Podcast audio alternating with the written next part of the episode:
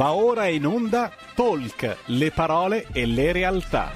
Malika Zambelli conduce Stai Karma. Benvenuti a tutti su Radio Libertà, io sono Malika Zambelli e in mia compagnia oggi abbiamo il nostro ricercatore spirituale che è Sennar Caro. Ciao Sennar, come stai?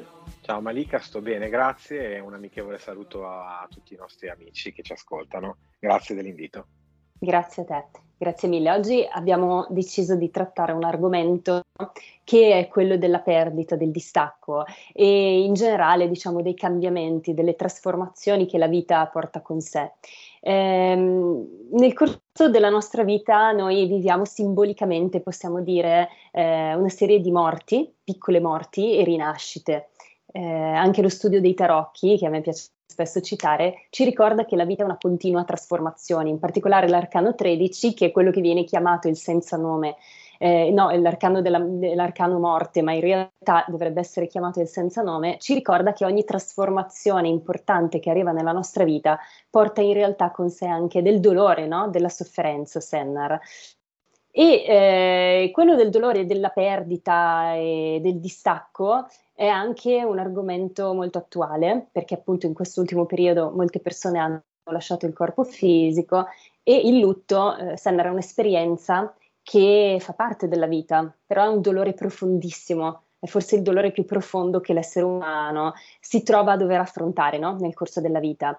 E se sei d'accordo, io partirei proprio da qui, da questo distacco che è il più importante, è il più forte che, dobb- che viviamo nel corso dell'esistenza. Come possiamo fare per affrontarlo al meglio? Cioè, quali consigli a livello spirituale vuoi dare alle persone che ci ascoltano? Beh, innanzitutto noi sappiamo bene che la paura della morte è la paura eh, che accompagna l'essere umano dalla, dalla notte dei tempi, cioè è una paura che cammina insieme all'essere umano da quando eh, nella nostra percezione come specie si è creata una spaccatura tra il visibile e l'invisibile. Quando siamo entrati in una percezione ordinaria eh, delle cose, quasi meccanicistica, abbiamo eh, dimenticato che visibile e invisibile non sono realmente eh, separati, no? E quindi questa, questo passaggio che poi è naturale, fa parte di una vita che si rinnova continuamente, di un universo che cambia, che non rimane mai se stesso, è qualcosa di assolutamente naturale, ma che, come insegnano tutte le religioni e tutti i, cammini spirituali della, della Terra, è l'essenza dell'uomo, l'essenza dell'animale, l'essenza di tutte le forme senzienti, che è coscienza, eh, non muta, rimane invariabile, non ha inizio, non ha, non ha quindi una nascita, non ha un cambiamento, non ha certamente una fine. Noi siamo abituati a soffrire, siamo diventati eh, così coinvolti con il dolore perché non accettiamo il cambiamento, resistiamo al cambiamento. In realtà il cambiamento è l'unica costante che ci accompagna in questa vita terrena. Vediamo, come dicevi tu, che tutto è, è, è impermanente, cioè tutto transita verso nuove esperienze, nuovi stadi, niente rimane mai identico a se stesso. Quindi il cammino verso un risveglio, verso una presa di coscienza di chi realmente siamo e di come possiamo quindi vivere tutti i cambiamenti della vita fino ad arrivare poi al momento del passaggio finale oltre questa vita, è un cammino costante. No?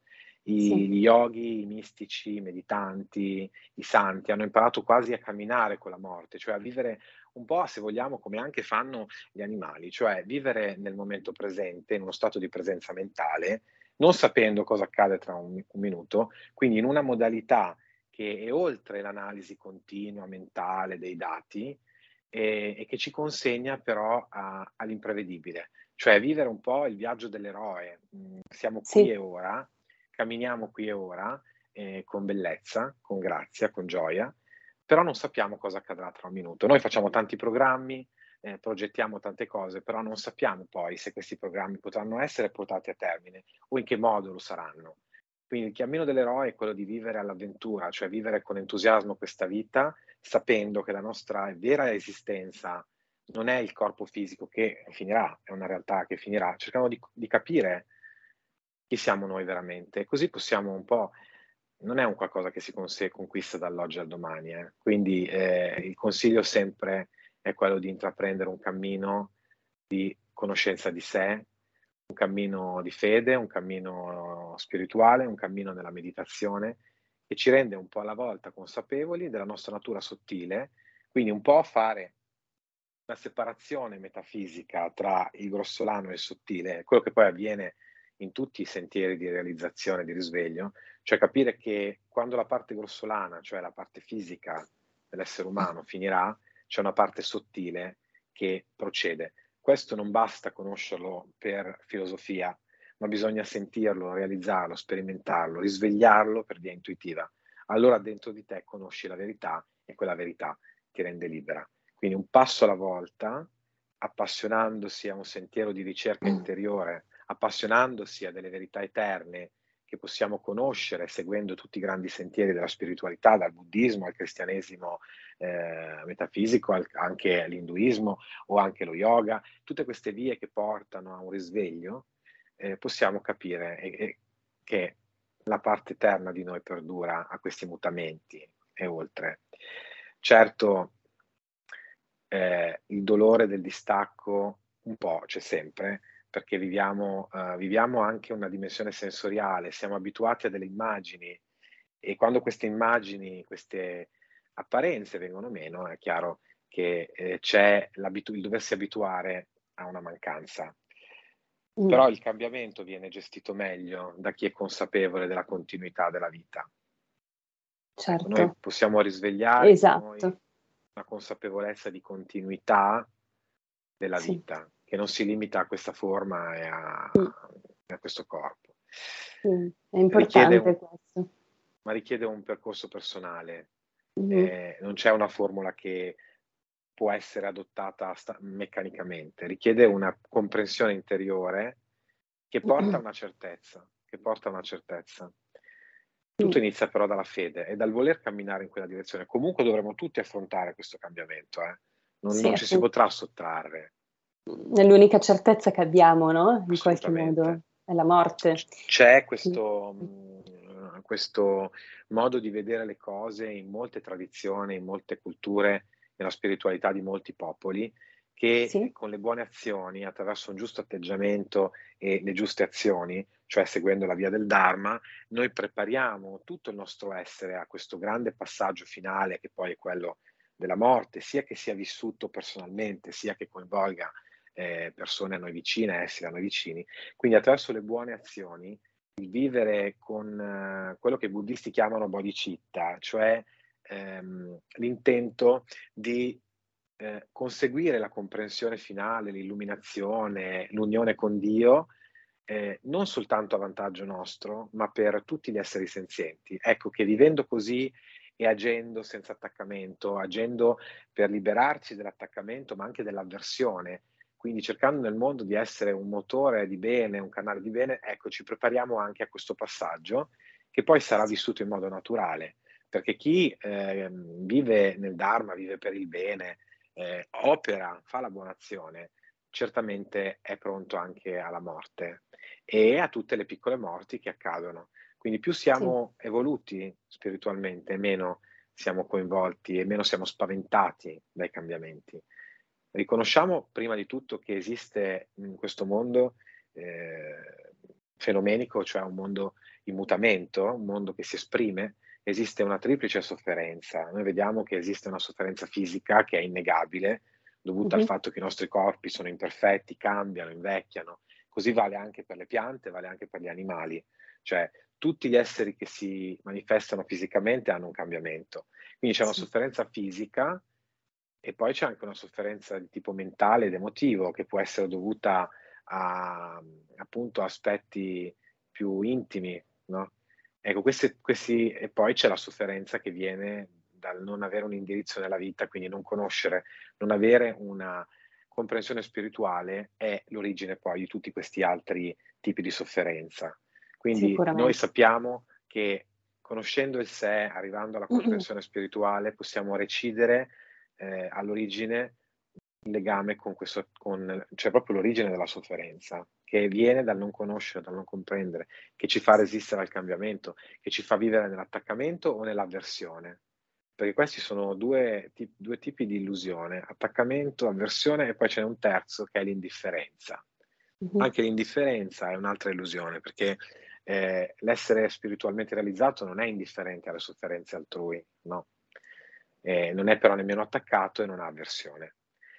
Lo osserva un... e basta, no? Osserva e partecipa della vita nel modo in cui gli è dato, facendo del suo meglio per alleviare le sofferenze, perché comprende la sua unione con l'altro da un punto di vista più sottile, cioè in Dio siamo tutti fratelli. Ecco, questa poi è l'essenza spirituale del cristianesimo, ma è anche l'essenza mm-hmm. di tutte le religioni, di tutti i sentieri spirituali. Mm-hmm. Per cui io credo che ti lascio, finisco una cosa e ti lascio la parola sì, subito, sì. credo che per arrivare a un'assenza di paura della morte e dei cambiamenti, noi sì. dobbiamo essere allineati alla vita, cioè fare dei passi quotidiani per agire nel bene, nel Dharma, per comprendere l'essenza delle cose e per sentirla, per sentirla questa unità. Allora questa paura si sgretolerà perché comprendiamo la, la natura di eternità che prevale sullo sfondo dei cambiamenti dell'universo, cioè l'universo muta perché è un fenomeno che si estende nel tempo e nello spazio e quindi deve mutare per continuare a eh, essere interessante, anche espandersi, eh, evolversi, però in fondo a tutto questo c'è uno sfondo immutabile che è Dio. Noi siamo venuti da Dio e dobbiamo tornare a Dio o alla coscienza cosmica o a, al, al sé o, o insomma alla pura consapevolezza, chiamiamolo come vogliamo, a seconda del proprio sistema di credenze, non importa. Però oltre a tutti i mutamenti c'è uno stato immutabile e quello stato immutabile è la nostra vera natura. Più ci avviciniamo a questa comprensione interiore e meno paura avremo nei cambiamenti, li vivremo con saggezza, come, sì, certo. come dei Quindi, sassi che eh, nel fiume eh, accolgono il passaggio dell'acqua senza però esserne spostati.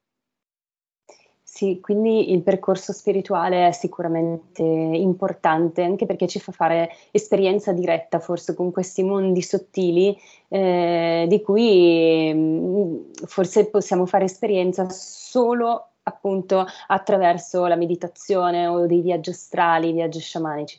Dico questo perché molte persone, eh, molte persone hanno, come San Tommaso, se non vedono non credono, no? ed è anche un po' intrinseco nell'essere umano questo atteggiamento. Eh, sai, molte persone Sennar dicono non sapremo mai se ci sarà qualcosa dopo la, la vita terrena perché eh, lo vedremo solo quando saremo già certo. nell'altra dimensione. Altri dicono nessuno è mai tornato a dirci se c'è qualcosa di là.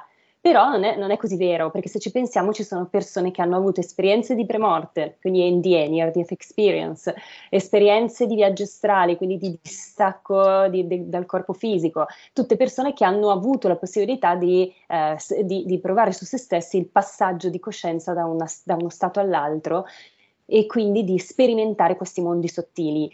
Quindi eh, credo, Sennar, che eh, fare esperienza diretta sia molto importante anche per rendersi consapevoli dell'esistenza di questi mondi. Perché io, ad esempio, attraverso i sogni o attraverso dei viaggi sciamanici, sono concretamente entrata in contatto con questi mondi sottili e questo aiuta tantissimo anche nell'elaborazione del lutto, poi, no? Esatto. Ma vedi, eh, uno mm, può, deve fare l'esperienza diretta perché eh, sì. eh, oltre i cinque sensi che rappresentano l'aspetto esteriore della vita, nel quale un po' tutti siamo, dai quali, dai quali tutti siamo un po' incantati, no? viviamo di immagini, di suoni, di percezioni e quindi eh, il, il fatto stesso che respiriamo e che continuiamo a osservare questo mondo che ci sembra così reale, fa sì che noi siamo così legati a tutte queste immagini che poi quando mancano eh, ci sentiamo mh, la terra mh, mancare sotto i piedi, ma in realtà noi dobbiamo capire che nel momento stesso della nascita di un essere umano, quindi parlo del corpo, eh, parlo della sua sì. esperienza fisica, noi stiamo già facendo un passo verso la fine. Cioè, eh, la, la, vita e la morte non sono separate, sono unite in un legame eh, indissolubile e perfino la scienza oggi ha dimostrato, sta dimostrando che gli atomi che compongono i nostri corpi sono un prodotto del, di un universo che si rigenera e muta e quindi gli atomi del mio corpo possono essere prima pa- ah, possono aver fatto parte prima di un'altra forma di vita e potranno fare parte di molte forme di vita nel, nel, nel tempo infinito che verrà. Per cui veramente c'è una, un discorso mentale della, della, della fine, della paura della fine dell'esistenza, che è tutto mentale e fa parte della mm. narrazione della narrazione, diciamo, discorsiva, della mentalità eh, così eh, limitata che abbiamo assunto mh, a causa della socialità e della, della nostra civiltà industrializzata. Ma in realtà le antiche tradizioni e i popoli dell'antichità sapevano che la vita non finisce e però questo deve essere scoperto. Ognuno di noi deve, come diceva Yogananda, fare l'amore sì. con Dio individualmente, cioè dobbiamo scoprire in, in via personale, in via diretta, che la vita continua e che noi non siamo semplicemente un corpo che dura un po' di tempo, che ha degli obiettivi, che deve guadagnare, che deve eh, raggiungere delle cose e poi lasciare tutto, perché vediamo continuamente che niente può essere portato via, nemmeno un granello di polvere di questa terra potrà essere portato via, quindi vuol dire che la nostra vera natura è un'altra. Poiché tutte le religioni e tutti i sistemi spirituali insegnano che l'anima è immortale, noi dobbiamo scoprirlo per la realizzazione. Poi ehm, è chiaro che eh, questo percorso può essere diverso per ognuno di noi, ma l'arrivo eh, è lo stesso. Può volerci più tempo, meno tempo, ma l'arrivo è lo stesso. Vorrei dire una cosa, eh, molte persone dicono, anche ben intenzionate, buone persone dicono, ma a cosa ci serve una spiritualità? Ci basta un'etica, in fondo per essere buone persone nel mondo eh, ci basta un'etica, vivere eh, nel modo corretto, rispettarsi, mostrare amicizia, eh, non essere violenti verso nessuno, essere rispettosi. Questo è soltanto però una parte del cerchio, perché l'etica da sola non può togliere all'uomo le sue più grandi paure, non può dare le risposte alle sue più grandi certo. domande. E quando anche una persona è stata etica, è stata una bravissima persona per tutta la vita, ha fatto del gran bene, però alla fine della sua vita comincia a percepire tutti i sensi che si spengono e il mondo dei, delle immagini a cui è abituato a svanire, ecco che sopraggiunge una grande paura, una paura per qualcosa che non si sa, eh, ecco la paura della fine. Soltanto la spiritualità ci può portare oltre questa soglia, soltanto capire per esperienza diretta eh, chi siamo e che c'è una continuità della vita ci può portare oltre. Ti faccio un esempio, io nel mio percorso di realizzazione, nel mio percorso spirituale, sono arrivato al punto da eh, conoscere che c'è una continuità, ma affermare che se anche la vita finisse qui, dopo questa esperienza sarei comunque felice e appagato. Cioè, se anche fosse tutto qui e eh, non ci fosse nient'altro dopo, non avrei nient'altro da cercare, nessun rimpianto, rammarico. Eh, sono perfettamente pago di me stesso e di quello che ho trovato e del mio rapporto con Dio. Per cui anche se tutto finisse qua, va bene. Io credo che questa sia una risposta straordinaria a, sì a quella che può essere la ricerca umana. Cioè se una persona arriva a capire che in realtà c'è una continuità, ma che se anche non ci fosse, eh, sarebbe comunque perfettamente calmo, in pace, eh, realizzato, allora vuol dire che il viaggio spirituale produce dei risultati. Sì. Una bella risposta che mi piace riguardo a quando le persone mi chiedono cosa succede eh, al momento della morte. Niente, non succede niente.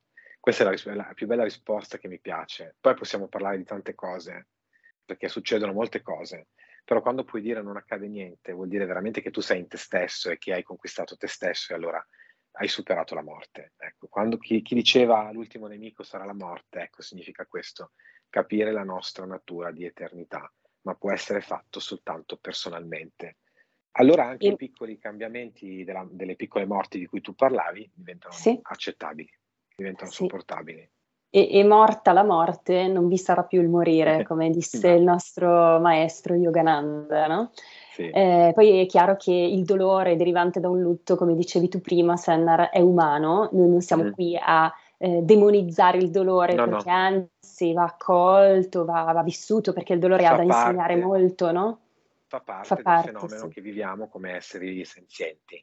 Esatto. Cioè non si può del tutto eliminare, però si può attutire, si può vivere con consapevolezza e imparare a, a gestirlo. C'è, c'è, il dolore a volte fa impazzire le persone, porta a degli sconvolgimenti terribili. Invece io credo che se noi ci prepariamo giorno per giorno con un sano cammino, riusciamo a gestire questo che ci capiterà a tutti, ragazzi, che veniamo lasciati o che lasceremo, comunque tutti faremo l'esperienza del cambiamento, è inevitabile. Io quante, qualche volta qualcuno mi dice eh, ma come faremo quando non ci sarai più? E io rispondo ragazzi che, che prima o poi beh, me ne vada io, che ve ne andate, che prima o poi ci toccherà a tutti di, di soffrire esatto. un po' e vivere un po' questa esperienza di cambiamento. Però se ci siamo se siamo stabiliti nel nostro sé, questo cambiamento sarà visto nella giusta prospettiva e non sarà temuto. Per esempio, una delle più grandi paure della morte in realtà è immaginata, perché le persone hanno paura di qualcosa che ancora non è accaduto. Quindi diciamo mm. che più che altro noi viviamo delle pro- proiezioni e viviamo delle sovrapposizioni della realtà, più che delle paure concrete, più che delle cose concrete. Eh, il 90% credo delle nostre paure sono so- sovrapposizioni, velamenti, sono proiezioni o ehm, proiezioni nella, nel futuro e quindi eh, dell'ansia per qualcosa che ancora non è accaduto, oppure esatto. eh, cercare di rifugiarsi nella, nel passato, nel rimpianto di qualcosa che è stato e che ormai è finito. I nostri Quindi più noi... grossi problemi non sono mai esistiti, si dice, no? È vero. Eh. In realtà è vero, se noi potessimo vivere ogni giorno come se fosse il primo e anche l'ultimo, cioè io non so che cosa accade tra un minuto, tra un minuto può cadermi in testa una tegola e che ne so, ma, chi esatto. se ne, ma anche dico chi se ne importa, cioè tutto il nostro potere è adesso, è nella presenza mentale di ciò che eh, siamo qui e ora. Se noi viviamo così, eh, face- digerendo la vita a piccoli passi, come diceva anche il Maestro Gesù, no? eh, già l'oggi ha la sua pena. No? Pensare al, doma- al domani è tanta roba, che non vuol dire non programmare, però programmare con l'atteggiamento di chi sa di non sapere. Cioè, domani sì. può essere diverso da come ce lo immaginiamo. Possiamo fare dei programmi, ma non si sa. Allora, tutte le forme sono destinate a, a, alla dissoluzione. Prepariamoci fin da ora senza eh, sofferenza. Perché o la sofferenza, senza attaccamento, se, la sofferenza è una sovrapposizione della realtà. In realtà nel piano divino, nella, nell'essenza delle nostre anime c'è la gioia. Dio si è emanato per gioia. Perché Dio ha creato l'universo, ha manifestato, più che creato, diciamo, manifestato l'universo? Perché dalla sua gioia di, di essere eh, ha condiviso, ha voluto condividere questa gioia con tanti figli immaginati, cioè a, da se stesso ha proiettato tutto questo, questo palcoscenico che è l'universo, ma tutto va, parte dalla gioia, certo. dalla nanda, dalla beatitudine. E perciò se il nocciolo di tutto è la beatitudine, no? anche nell'esperienza di cambiamento c'è una beatitudine. Per esempio, possiamo cominciare quando abbiamo una perdita a vedere quale benedizione è stata avere tutto questo nella nostra vita e già essere così felici, no? invece di concentrarci sulla mancanza, concentrarci sulla gioia di aver avuto qualcosa di unico, irripetibile, meraviglioso, che nell'universo non si ripeterà mai più. Perché tutte le cose, per quanto possono essere poi simili, accadono una volta e sono uniche. Per cui ho avuto questo caro animale, ho avuto questa cara persona vicino, ho avuto un padre, una madre, un fratello, una sorella, imperfetti, che però è stata un'esperienza unica e quanto siamo stati fortunati nell'avere questo, quanto, mm. quanto, ci ha dato, quanto ci ha insegnato. E quindi vedendo questo, vedendolo come un aspetto di Dio che è venuto a noi, qualcosa di divino, riusciamo a, a vedere, a sentire la beatitudine che c'è dietro queste esperienze. E pensiamo una cosa, io nella perdita eh, tan- ho avuto tante, tante, oh, tanti esseri soprattutto animali, sono sì. dovuti andare eh, nella mia vita. E io ho sempre immaginato che questi esseri fossero dei, come delle comparse nella scena divina, in una mm-hmm. sceneggiata divina, che a un certo punto semplicemente Dio ha ritirato nella sua luce. Cioè, questi attori sono apparsi e poi la luce li ha ripresi con sé. E quindi non sono veramente scomparsi, sono semplicemente dietro le quinte. E allora se tu vedi così le cose, ti viene anche un po' da sorridere, a pensare anch'io sarò lì, a un certo momento verrò ritirato anch'io in questa luce. Allora, perché aver paura? Come posso aver paura di qualcosa da cui sono già arrivato? Noi ci siamo già arrivati da lì. Prima di nascere non ricordavamo tutte queste immagini del mondo. Prima di venire al mondo come essere umano, dove erano tutte queste immagini? Sì. E, in fondo la vita umana dura veramente poco, ci pensiamo. Appunto, pochissimo, pochissimo. pochissimo. E Rispetto dicevo... A rispetto all'infinito, no? Sì, poi la nostra coscienza è infinita, quindi la vita terrena è soltanto un granellino della nostra esperienza come anima, questo sì. Assolutamente. Senza dubbio. E dicevo appunto il, il dolore è qualcosa di, di, naturale, anche gli stessi maestri spirituali eh, prova, provano dolore di fronte al lutto, lo stesso Yogananda eh, soffrì molto quando il suo maestro Sri Yutkeshwar lasciò il corpo fisico. Quindi detto ciò, Sennar andiamo un attimino in pubblicità. Eh, rimaniamo su, su questo argomento anche dopo la pubblicità, quindi parleremo, continueremo a parlare di, di, perdita, di come affrontare le sofferenze che derivano dalle piccole morti che interessano il corso della nostra vita. Quindi ritorniamo qui subito dopo, sempre eh, con Sennar Caro. Stai ascoltando Radio Libertà, la tua voce libera, senza filtri né censure, la tua radio.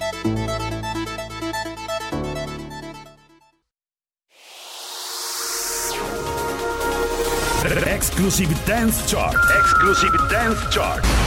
Ciao belli, sono Max Martinelli. Con la DJ Isabi vi aspetto per farvi fare tanti saltelli con la Exclusive Dance Chart, la classifica dance nazionale.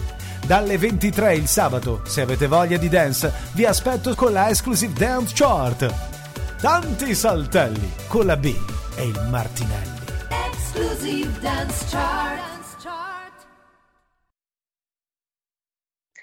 E siamo tornati con Sei Karma, il talk dedicato alla spiritualità e alla crescita personale, sempre con Malika Zambelli e Senna Karu e sempre appunto per parlare di perdita e di distacco, di sofferenze dovute appunto alle perdite e a questi cambiamenti che la vita porta con sé naturalmente. E dicevamo, Sandra, appunto che anche i grandi maestri, eh, nonostante la consapevolezza de- della vita oltre la vita, a eh, seguito di, di, lutti importanti, anche loro come esseri umani, no? Incarna, come anime incarnate, eh, hanno provato sofferenza. Stesso Yogananda, no? Sì, sì, sì. Eh, hanno una, ovviamente, grazie alla loro grande consapevolezza, hanno un aspetto esteriore che è, è un po' coinvolto con mh, l'interruzione delle, dell'abitudine, no? perché comunque quando noi, eh, noi viviamo in rapporto con un'altra persona, ad esempio, siamo abituati a determinate cose, a determinate routine, a dei gesti, a degli odori, a delle sensazioni. Quindi questa abitudine che eh, si stabilisce nel cuore, no?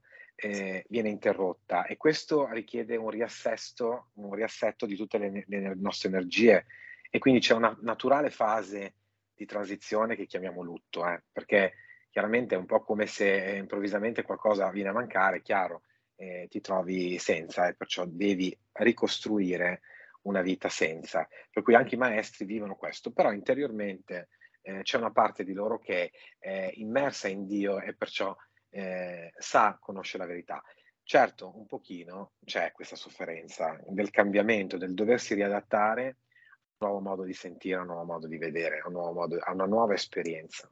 Poi anche lì, nell'autobiografia di uno yogi, quando Yogananda vive eh, il distacco della perdita eh, del suo maestro che lascia il corpo, poi questo grande maestro eh, torna, riappare in forma visibile e gli dice, come vedi, il corpo che tu hai sepolto eh, sottoterra era soltanto un corpo di sogno e quindi io non piangere perché io sono ancora vivo. Esatto. Ecco e per cui c'è poi una comprensione più profonda che ci porta a capire che la morte non esiste e non è altro che un aspetto della grande vita.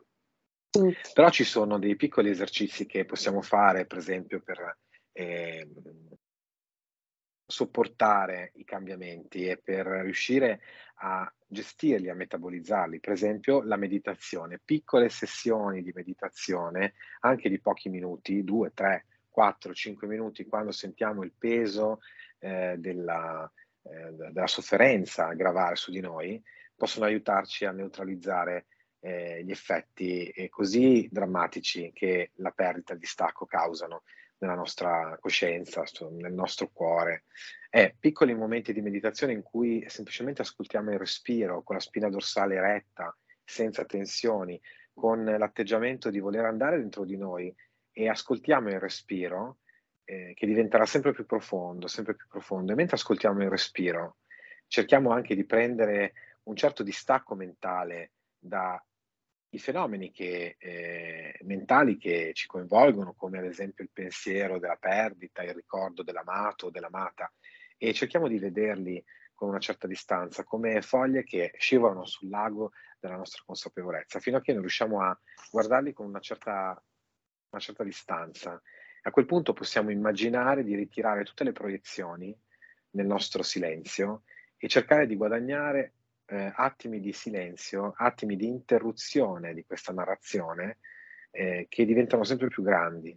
Tanto più noi riusciamo a essere liberi eh, dal coinvolgimento, ma anche dalla repulsione con certe, cioè se durante la nostra meditazione eh, ci viene il ricordo della sofferenza o un'emozione di sofferenza, evitiamo di respingerla, evitiamo anche però di focalizzarci su di essa, accettiamola così com'è, senza indagarla, mm, accettiamola com'è e lasciamola fluire, lasciamola scorrere e vedremo che cominciamo a guadagnare pian piano attimi di pace, momenti di interruzione nella sofferenza, momenti di, di quiete profonda che diventano sempre più presenti, sempre più costanti. Quindi io consiglio davvero a tutti di praticare la meditazione e non dico meditare ore, eh.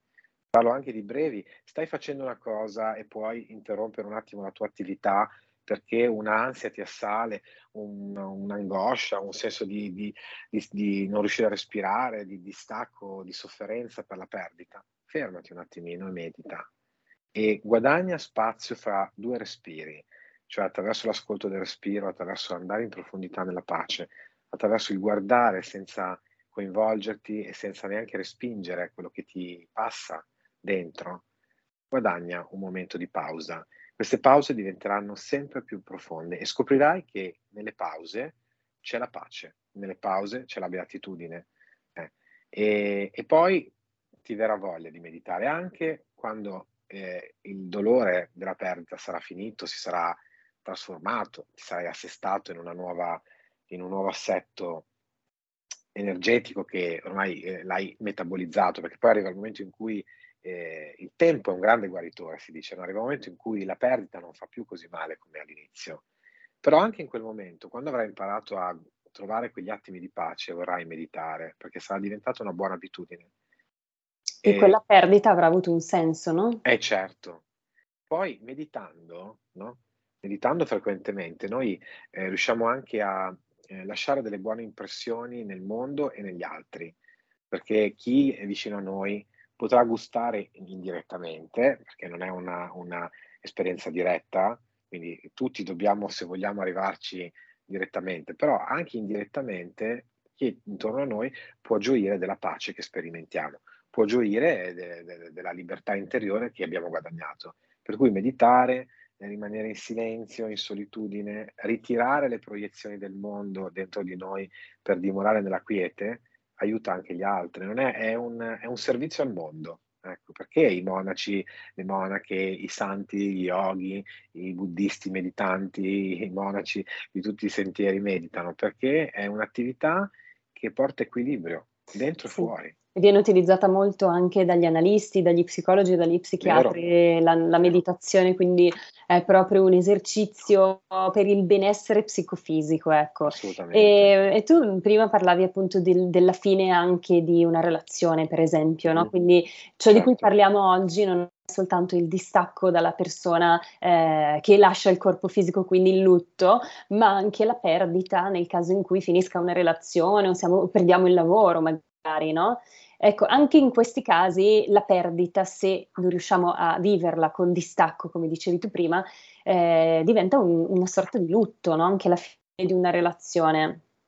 Che può essere terribile, eh? eh sì. perché la mm, perdita della persona amata intesa come fine di una relazione in cui si è investito eh, tutta la propria energia eh, può essere paragonabile a a, sì. alla, alla, morte, alla perdita della morte. Infatti anche in psicologia eh, viene paragonata, sì. È uno strappo, ecco, è uno strappo mm.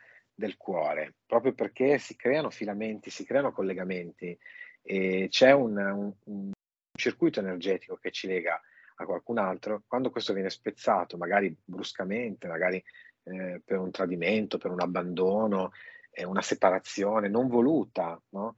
improvvisa, è un trauma, uno shock che ferisce il cuore profondamente. Quindi ehm, questo cuore va guarito. E, e quello che è il grande guaritore è l'amore alla fine. Ecco perché anche c'è questa pratica dell'oponopono che è il portare l'amore là dove c'è un'energia tossica che sta creando dolore e quindi anche rip- ripetere respirando in modo profondo ti amo, grazie, no, a se stessi, alla parte ferita di noi, a ciò che eh, in questo momento crea dolore, è un, un, un metodo potente. No? L'unica cosa che però la rende efficace è la, è la costanza, la pratica.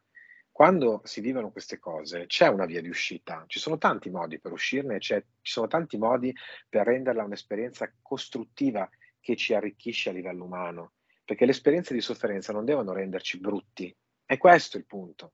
Le esperienze di dolore non devono renderci delle brutte persone, non ci devono inaridire, che altrimenti non servono a niente, altrimenti mm. diventa una cosa veramente brutta. No, le esperienze di sofferenza devono renderci esseri migliori, più compassionevoli, capire quanto dolore c'è nel mondo e quanto invece noi possiamo, espandendo il nostro cerchio di compassione, eh, far sì che il dolore lasci, almeno quantomeno il dolore emotivo e il dolore mentale, perché il dolore fisico, cioè se andiamo a sbattere da qualche parte con una, un piede, eh, quel dolore fa parte della vita, però c'è tanto dolore che non è necessario, che è superfluo, che è costruito dalle cattive azioni, cioè il dolore è costruito dalle la maggior parte del dolore è dovuto alle cattive azioni, cioè al non amore verso gli altri, al non amore verso se stessi. Ecco, quindi eh, l'esperienza della sofferenza ci può portare a essere individui migliori, esseri umani migliori, anime più risvegliate. Per cui fate qualcosa. Quando state soffrendo, non, non aspettate semplicemente che il dolore passi eh, riempiendo le giornate di lacrime. Facciamo qualche esercizio di consapevolezza che ci porta a trasformare questo indolore in ricchezza, in luce, amando, amando noi stessi, amando gli altri. E questo è alla fine il, sen- il senso di, tutte, di, tutti gli insegnamenti spirituali. La forma umana, che cos'ha di speciale rispetto ad altre, che sono tutte divine, però che sì. cos'ha? È che noi possiamo essere così tanto di aiuto al prossimo. Cioè, mm-hmm. un animale può fare del bene, ma non così tanto come potrebbe una, un essere umano risvegliato.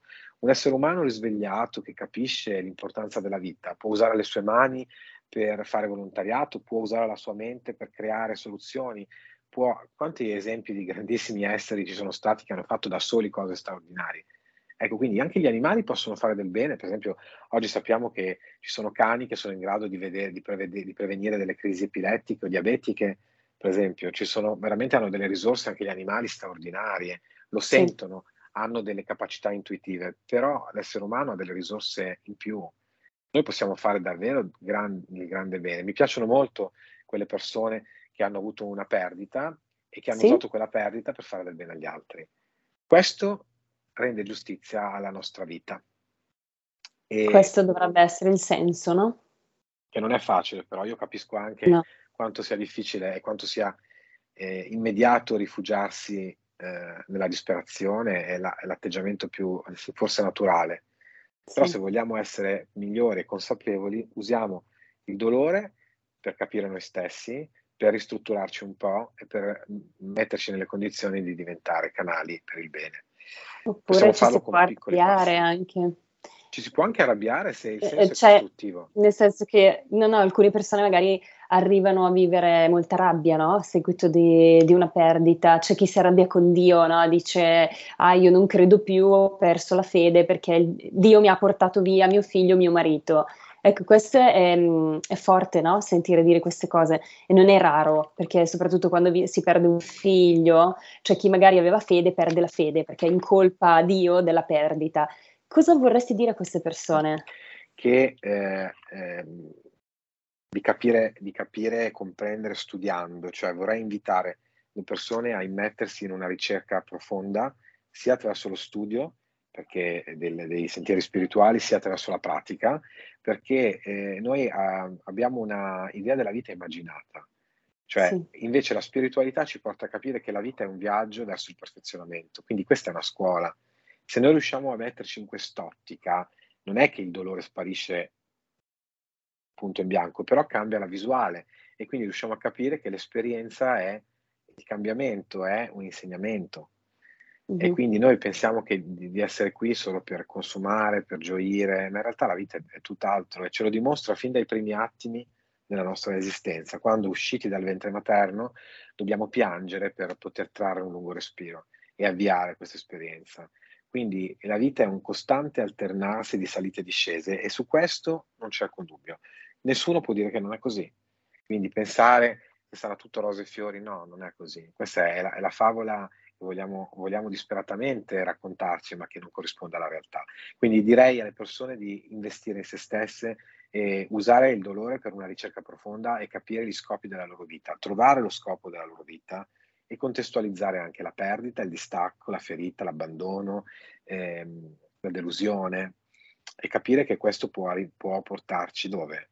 Se noi crediamo che l'esistenza sia soltanto questa, siamo tentati di vivere una, una vita di accumulare eh, basata solo sulla percezione, sull'appagamento dei piaceri, perché tanto non c'è altro e quindi mm. perché fare qualcosa di più profondo? Ma se noi capiamo che deve esserci qualcos'altro, siamo portati a superare questo e a metterlo nella giusta ottica. Quindi io certo. invito le persone a una ricerca spirituale, a, a studiare, leggere le parole dei maestri, e praticare gli insegnamenti, praticare la gentilezza, praticare la compassione, sentire come la vita ci pervade e che ci collega agli altri. Questo, ci, questo lenirà il nostro dolore. Se ci mettiamo al servizio sarà più facile gestire la perdita. Non c'è migliore azione quando siamo, stiamo soffrendo che fare l'opposto, invece che chiuderci nel dolore e aiutare qualcuno. Questo sì. è, un, un, è, un, grandissimo toccasana in tutte le cose, piccole e grandi. Poi eh, quanto tempo ci vorrà? Eh, questo è, è, personale. Questo è un, un viaggio proprio personale. Però di sicuro chiunque stia ascoltando non è qua per caso e non siamo qua soltanto per vivere pochi anni e poi basta, torniamo a essere cipolvere alla polvere, cene. no, siamo molto di più. No molto di più infatti. Poi magari anche in alcuni casi eh, rivolgersi a degli esperti, non so, a iniziare un percorso, se proprio non si riesce da soli ad elaborare anche. il lutto, anche rivolgersi a qualcuno che possa essere una, una guida spirituale o un analista, uno psicologo, insomma. È importantissimo perché da soli a volte non ce la si fa, eh, infatti, a volte c'è bisogno anche di aiuto, sì, no? Anche farsi aiutare sia dagli amici, ma anche da qualcuno che è qualificato se non, giust- non riusciamo a gestire tutto questo. Quindi ci sono tanti strumenti che possono essere u- utilizzati, ma di sicuro tutto parte dalla buona volontà. Sì. Uno dei problemi principali è l'accasciarsi, l'abbandonarsi, eh, non, eh, non, avere la, il desiderio di rialzarsi. A volte la sofferenza è così grande che si riesce a vedere oltre, ma invece un oltre c'è. Un oltre c'è. Certo. C'è sempre una, eh, un, c'è sempre qualcos'altro che si può fare. Mm-hmm. Sì. Essere utili a se stessi e agli altri è sicuramente una grande, una grande soluzione. Eh, eh sì, dovrebbe non... essere un po' lo scopo no, della vita. Eh sì, assolutamente. Esatto. Però vorrei dire questo, che non c'è morte. La morte è un'altra idea che ci siamo fatti, perché, perché viviamo questa separazione tra il visibile e l'invisibile. Mm-hmm. E quindi questa spaccatura apparente, immaginata, eh, ci fa pensare che questo allontanamento eh, sia definitivo, questo allontanamento sia irrevocabile. In realtà non è così non è così, niente è separato, però questo lo si capisce solo facendo un percorso spirituale. È una cosa esatto. che si risveglia all'interno, non avviene nemmeno nella mente ordinaria, cioè attraverso uno studio dei concetti, anche lo studio del, degli insegnamenti, poi si porta a un livello intuitivo, quindi quello che in Oriente eh, viene chiamata buddhi, no? la mente intuitiva, il, il, l'intelletto che discerne tra realtà e irrealtà questo uh, risveglio intuitivo in noi, questa esperienza interiore che viene attraverso una riflessione, una meditazione, una, uh, un, una profondità che si apre pian piano, ecco, ci porta a fare un'esperienza di capire, ah sì, è così, allora non può essere questo, non può essere semplicemente questa la vita, non può essere soltanto eh, un corpo, l'essere umano, Questo però avviene dentro di noi, non, è, non avviene nella, nella, mente lineare, non avviene neanche all'esterno, è dentro. E per cui è un viaggio personale, non può prescindere da una ricerca personale. No, infatti... Se vogliamo capire questo, dobbiamo cercare e trovare attraverso una comunione diretta con il divino, con la, la verità, con Dio. Eh. Come si fa? Se sì, forse... Sì, forse Standard dovremmo avvicinarci un po' di più anche il, al concetto di morte, no? E viverla come una parte della nostra esistenza, qualcosa che dovremmo affrontare tutti, prima o poi, come dicevamo prima, l'unica certezza che abbiamo. E la nostra società occidentale non ci aiuta tantissimo in questo perché non si parla mai della morte, è vista come un tabù, come una cosa da tenere distante, da non osservare mai.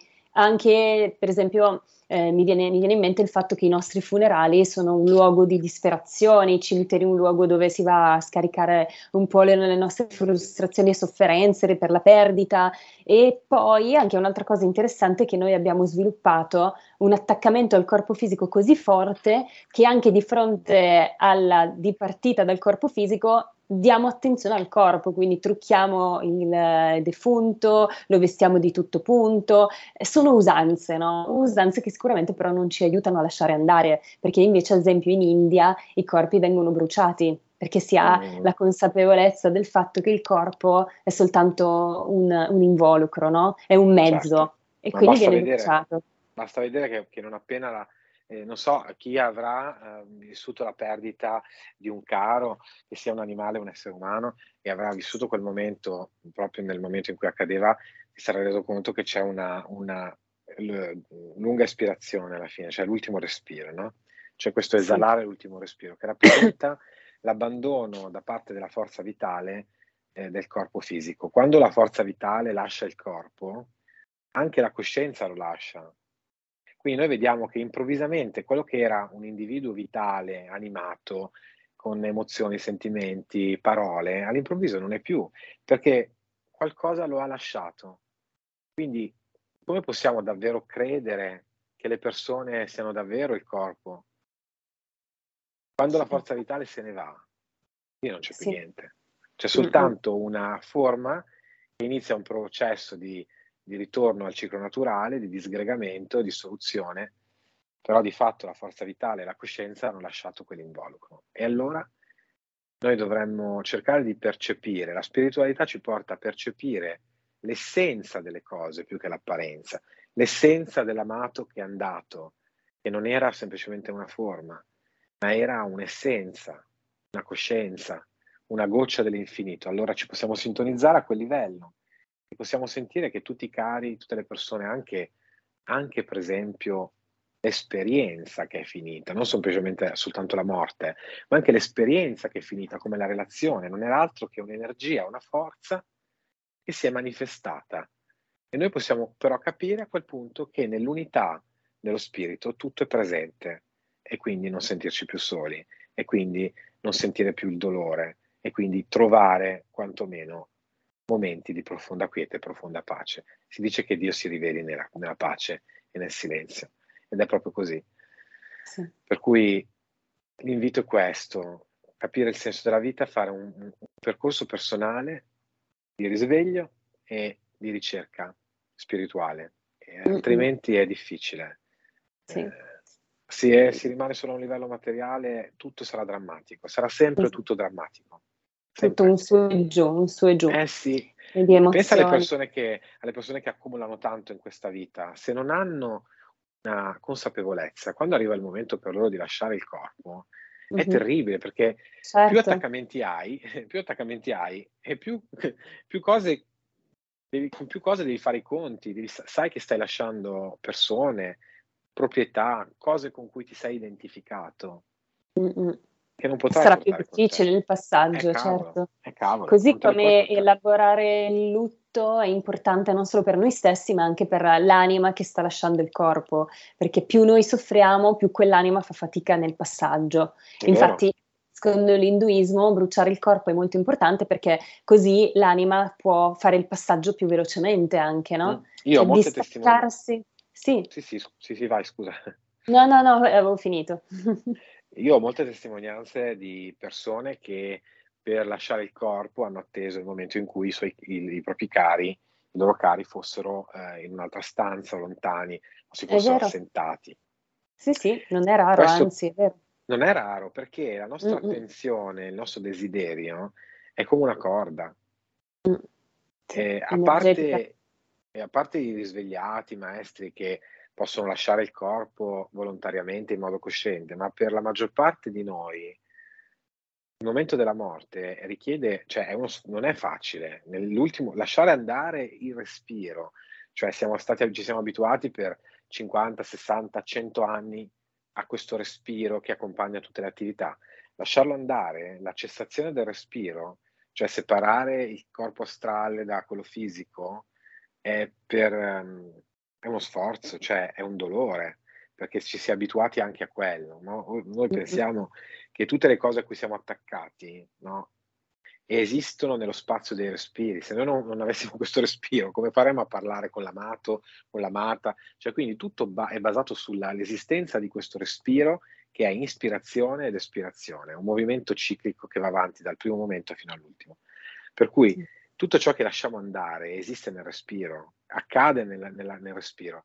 Ecco perché l'esalazione dell'ultimo respiro è così faticosa, a meno che non sì. sia nello stato del, del, risvegliato, del maestro che eh, può staccare la corrente del respiro e quindi ha trasceso la morte, però ecco perché molti aspettano che la, la, il legame energetico sia meno denso e quindi sono più facilitati a lasciarsi andare lasciare andare, sì. Ah, e con questo, Sannar, dobbiamo, dobbiamo chiudere perché siamo, abbiamo esaurito il nostro tempo che vola sempre.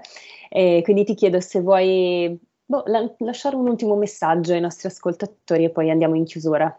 La preghiera, la meditazione, l'amore, eh, il vivere qui e ora con un intento di bene ci prepara a ogni piccola morte e al passaggio finale. Siate coscienti che la vita è infinita e non finisce mai e scopritelo nella realizzazione del sé, nell'unione con Dio e nella nostra stessa anima. Grazie a tutti. Grazie mille al nostro Standard Caro, ricercatore spirituale sempre illuminante, grazie, grazie mille e grazie a tutti voi per averci seguiti. Alla prossima. Avete ascoltato Stai Karma